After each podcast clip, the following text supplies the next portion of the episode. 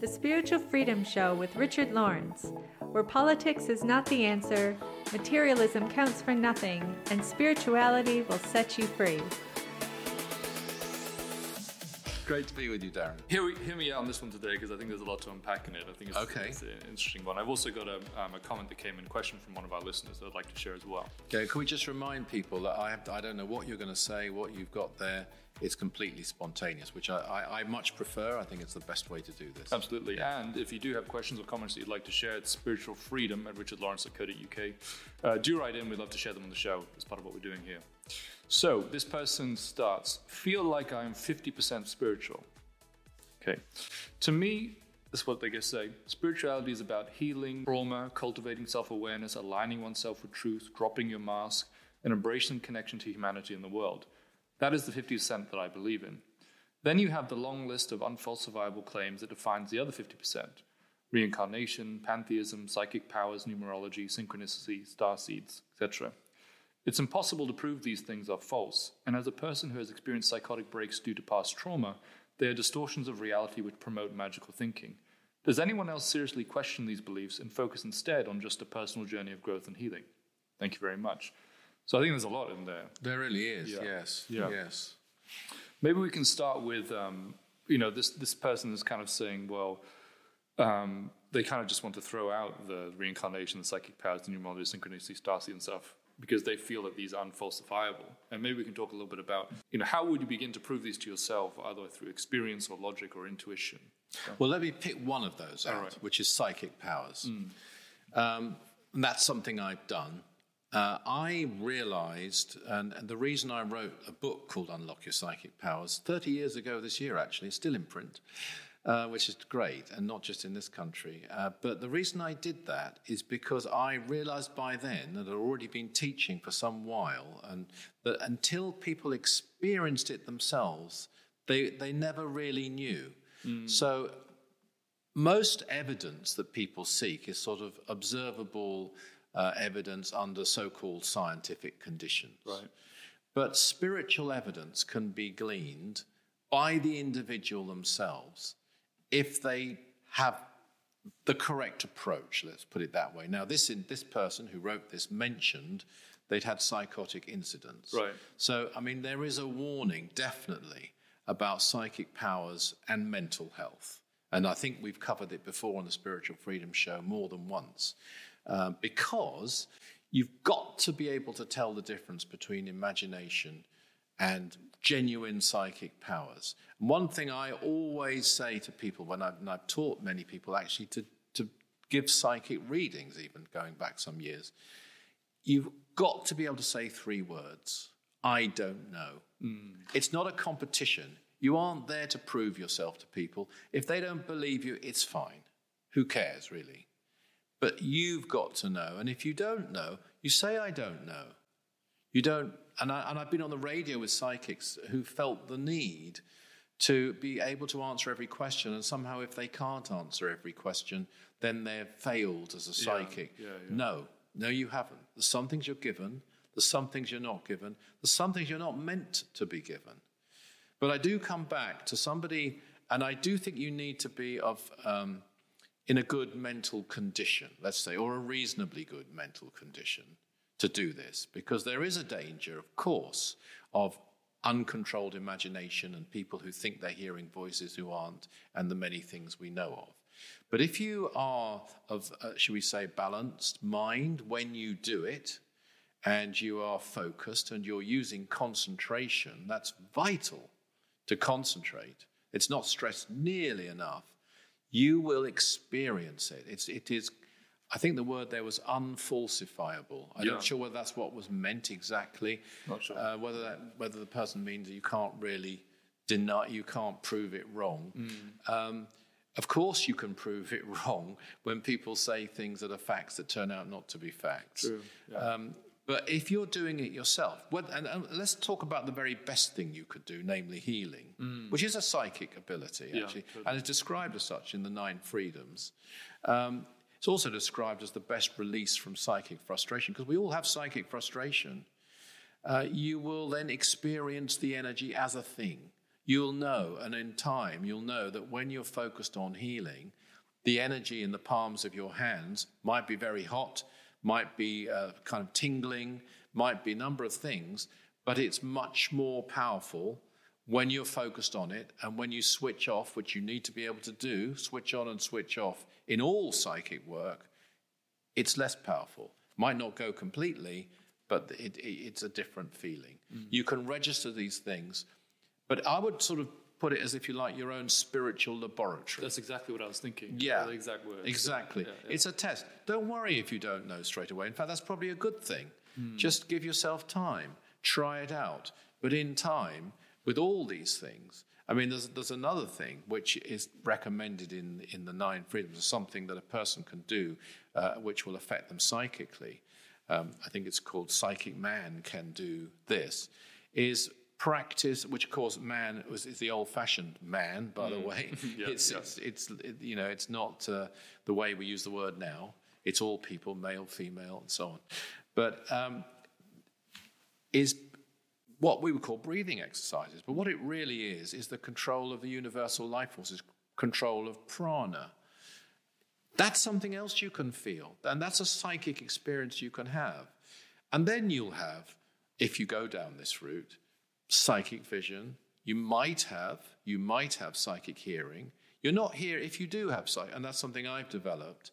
You're not hearing a physical voice, but you are you're getting thoughts which are molded by a, uh, if you like, the mind's ear mm-hmm. as opposed to the mind's eye. Mm. It's molded by a sound and intonation.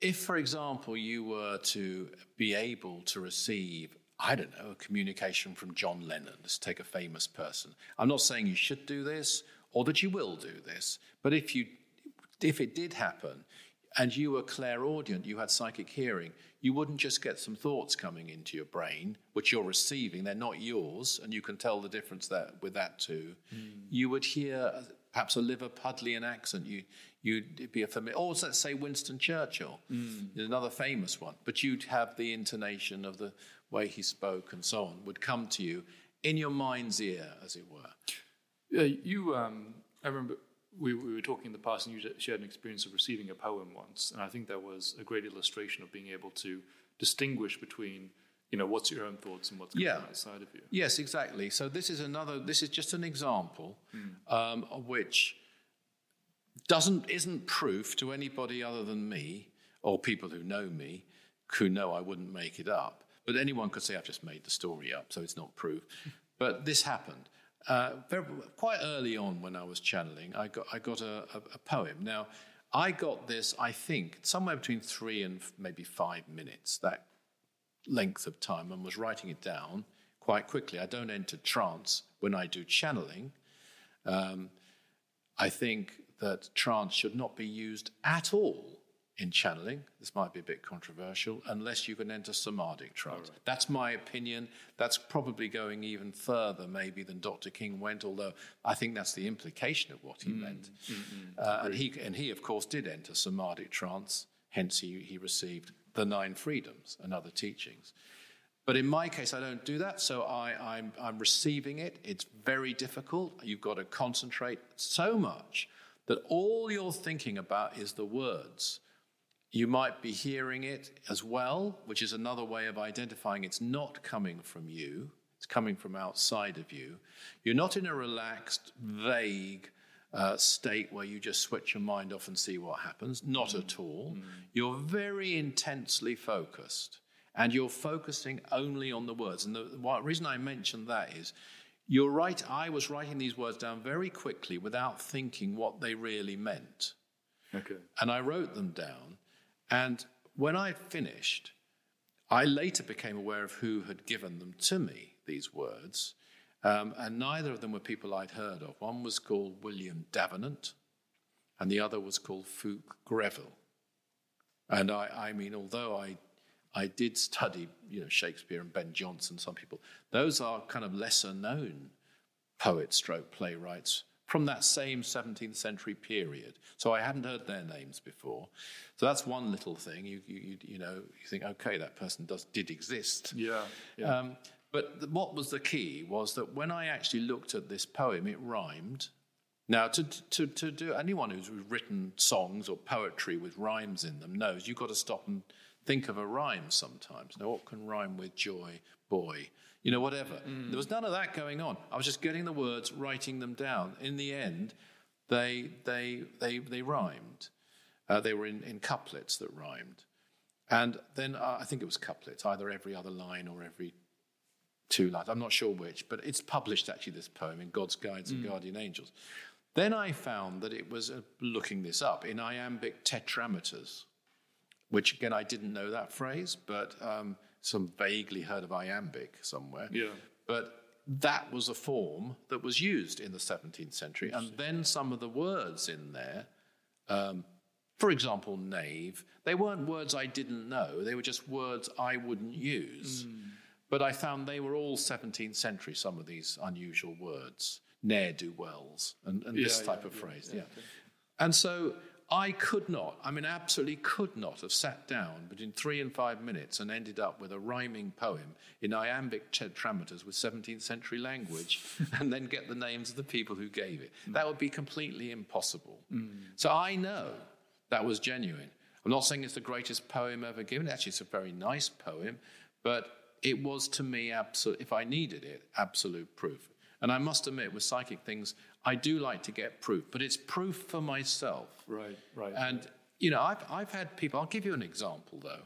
I, I ran a workshop at a festival for mind, body, spirit, and we did some um, psychometry. This is a very good way to develop psychic powers. And what I did, I brought some rocks back from uh, somewhere. I didn't tell people where these rocks came from. And we distributed them among the audience, about 150 people there. They were all, there plenty, they had rocks. One person in the audience, as I asked what feedback they got, and it was, you know, they think like the sea, the this, the that, you could think, okay, fine. One person said, Daymer Bay. Now, that's a fairly small beach in Cornwall, and that's where the rocks came from. Wow. And this was a person who wasn't claiming to be a psychic. Yeah. They'd walked into a workshop. And that's just the, the And they the got the bay. Got from there. Wow. And the odds of that, even with 150 people, of anyone getting them, and they could have come from anywhere in Britain. That's one in a million. Or even not, not a bay. They could have come from London, yeah. for all anyone knew. Wow. So it's things like that. Those things happened uh, quite a lot. I'll, I'll, just give another example. I was giving a, a workshop um, once, and I was in someone's home running it and, and the hosts were there. And while I was talking about guides um, giving messages, a phone rang. And the host apologized. I'm so sorry, I thought I'd unplugged that phone and went over and picked it up and had a look at it. There was nobody there and found that he had unplugged it. okay. But it rang. Yeah. And that was his, you know, these, these are things, I mean, yeah. these things happen. Mm. And I, I, do think psychic powers can be proved to you, as it won't prove it to anyone else, because somebody watching this could say, well, that's a good yarn yeah, Richard yeah. Lawrence has come up with there. Where's the evidence? Where's the proof? Etc. Fair enough. I'm not interested in that, actually. What I'm interested in doing is helping people, and what we're interested, not just me, to get their own proof. Exactly. And you can get it. Exactly. I think that's great. You know, one other thing, um, just on just uh, going back to this original thing that really struck me actually as I thought about it again is a lot of the things they talk about, which is the 50% that they can accept, are actually yeah. more about psychology than they are about spirituality. Per yeah. He's talking about like cultivating self awareness, dropping your mask, um, healing trauma. You know, all those things are actually is that's your personal psychological development. Whereas these other things that we're talking about is developing psychic powers and whatnot that's going one step further, I believe, and that's and people find some people find that difficult to accept because they don't really understand. Well, how is it even possible? Yeah, but for what I would say though, this person says I think they're fifty percent spiritual. Right? yeah. That's a lot more than most people. That's true. That's, that's true. I mean, that's a, you, that's something you can work with. Personal awareness and all Just that. get one more percent, and you're over the barrier then, and you're on your way, you know, well on your way. yeah. So, but I don't want to make light of it. But sure. um, of course, people are, are, all of us, none of us are 100%. My goodness mm-hmm. me. Mm-hmm. Uh, it's all building and building and building, and, and it will grow and grow and grow. And, and you'll realize more and more and more. And as we do realize more and more, and we go more down that line. And another thing I'd say too is that you could be doing some fairly ordinary menial task or profession, which you have to do to earn money or whatever, and it could be part of your spiritual life. Mm. It's not like I'm now spiritual. It's 5 p.m. I'm or yeah. 6 p.m. I'm, I'm off duty. Now I can be spiritual. This is a 24 hour a day thing, including in your sleep. That's a point that's made several times yeah. in here by Mars Sector 6. How do you explain psychic powers, I guess, yeah. briefly? Yeah, I mean, they, they are part of the journey and they'll come in one way or another, um, depending on the path we're on. So to one person, it might be a you know, vision of Virgin Mary. To another person, it might be a, a Dakini, uh, which is a, you know, an Eastern oh, yeah. yogic uh, concept. It, there are many, many ways you can have these. For some, it's a light in the third eye that they're seeing. May not actually be the third eye, but it's the beginnings of starting to see the third eye. There's so many ways you can have psychic powers. But uh, what I would say is this there will come a time for all of us when we will have to develop psychic. There's a great paradox here, actually, mm. and Dr. King explains it brilliantly. We develop psychic powers in order to give them up. Mm. Now, let me be clear here psychic powers that help others should not be given up. They're there to be used. If you develop great powers of healing, great powers of prayer, and prayer isn't just like, you know, people don't realize that prayer is something you can develop. Mm. You know that. I know that. Yeah, totally. It's not a passive, neutral thing that, as long as you say a certain form of words, even if you're kind of yawning when you say them, yeah. it's still going to be the same. No. It's a skill. It's what energy, what power, what focus you put behind it. Totally. These things can all be developed. So they won't be given up, but there'll come a moment where, in order to move on to even higher stage than psychic powers, you have to let them go. You have to even let inspiration go. It could be a really great inspiration, by the way, a very powerful one. You could be ha- having very good prophetic powers at that moment, but that's not your intent. So it's not necessarily you're giving up bad things. There'll come a point when you have to give up even these good abilities to move on to something even greater. In this book, in the fourth freedom, it's described as the transmutation of mental energies upon the plane of inspiration called high intuition. Mm. That's from memory. You can check me on that. I yeah, think those I, are the words. but this is the point you reach when you're about to enter enlightenment. Mm. And then you have to let even that go. It all has to go. Psychic powers, even inspiration. This is what makes it something even greater, shall we say, than the great creative geniuses of history who didn't reach that stage. I'm not saying none of them did, but those who didn't. Mm. They're still tied to the mentality of their genius. It's a great thing, great literature, great music, great art, great science, in many ways. But there will come a point where to really, as it were, move into enlightenment, to know God, to really bring about the highest realizations, even that will have to go, will have to be detached from. So it's a strange paradox. You develop psychic powers in terms of your own progression, almost so that you can get to the stage where you move beyond them. Yeah. But as I say, what's more important is service. That's the main, main thing, more important even than our own development by a long chalk. That's a big theme in the Nine Freedoms. Mm. And psychic powers, let's look at it this way. If you're more intuitive, you'll make better decisions. Yeah you'll be able to help others who want to listen to you mm. to make better decisions. If you're able to see more uh, uh, about a person clairvoyantly or clairaudiently, again, you can help them more if they wish to be helped by you. Um, and particularly, you can heal better. So they are abilities that can be used in service. There'll come a point where if they if they if they're just development things, they can go. Really, mm. you've done that. You've been there you've got to your stage. They've got to be used in service. But as I, I want to stress, at some point, though, you'll need to move even beyond that. Yeah, I think it's a great glimpse into um, you know, the future of what we can mm. develop. But yes, that we can develop them, number one, but that at some point we move beyond them and then we have these outstanding experiences that you just described. I thought we'd finish here with um, a question that someone wrote into the show, which I think relates back to these experiences that we're talking about here. Mm. And um, see what you think about this. Mm. So they say, Hi, maybe you can explain what this means. I awoke abruptly in the middle of the night and witnessed a gold colored light extended around the perimeter of my body, followed by the sensation of being pulled out of my body. Hmm. Well, I can't be dogmatic, so I'm going to try and sort of tune in a bit to this mm. person because it could mean different things. First of all, it sounds to me to be a good thing. Gold is the most wonderful spiritual, mm. it symbolizes the essence of, of, of, the, the ancients would say Brahma, wisdom, if you like. In the, you know, it's a, it's a wonderful thing. So it doesn't sound like and it doesn't sound like any kind of interference.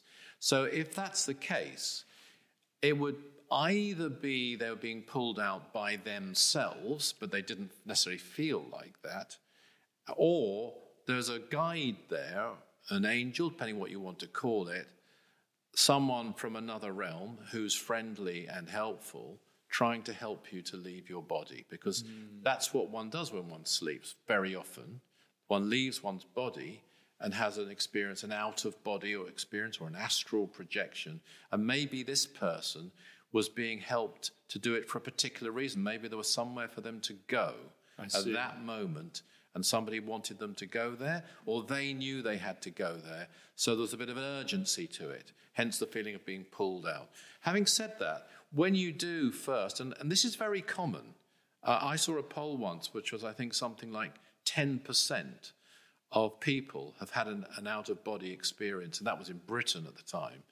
Um, you know, which they remember. It could even be a higher figure than that. This isn't, you know, just a few cranks. This is um, millions of people yeah, around the world. That's, that's millions. Yeah. Um, and it, it's something that can happen to you. Um, and you're just lying in bed at night, and suddenly, rather than just closing your eyes and go to sleep, you actually feel yourself. You're looking down at your body. Mm. I know there's going to be people watching this now who'll say, Yeah, that's happened totally. to me. They maybe have never told anyone. And this is what's happening. You're leaving your body uh, to, to, in order to go about some other experiences. So dreams are very misunderstood. And sometimes nobody misunderstands dreams more than dream interpreters. and on that note, we'll bring it to a close. Thank you again, Richard.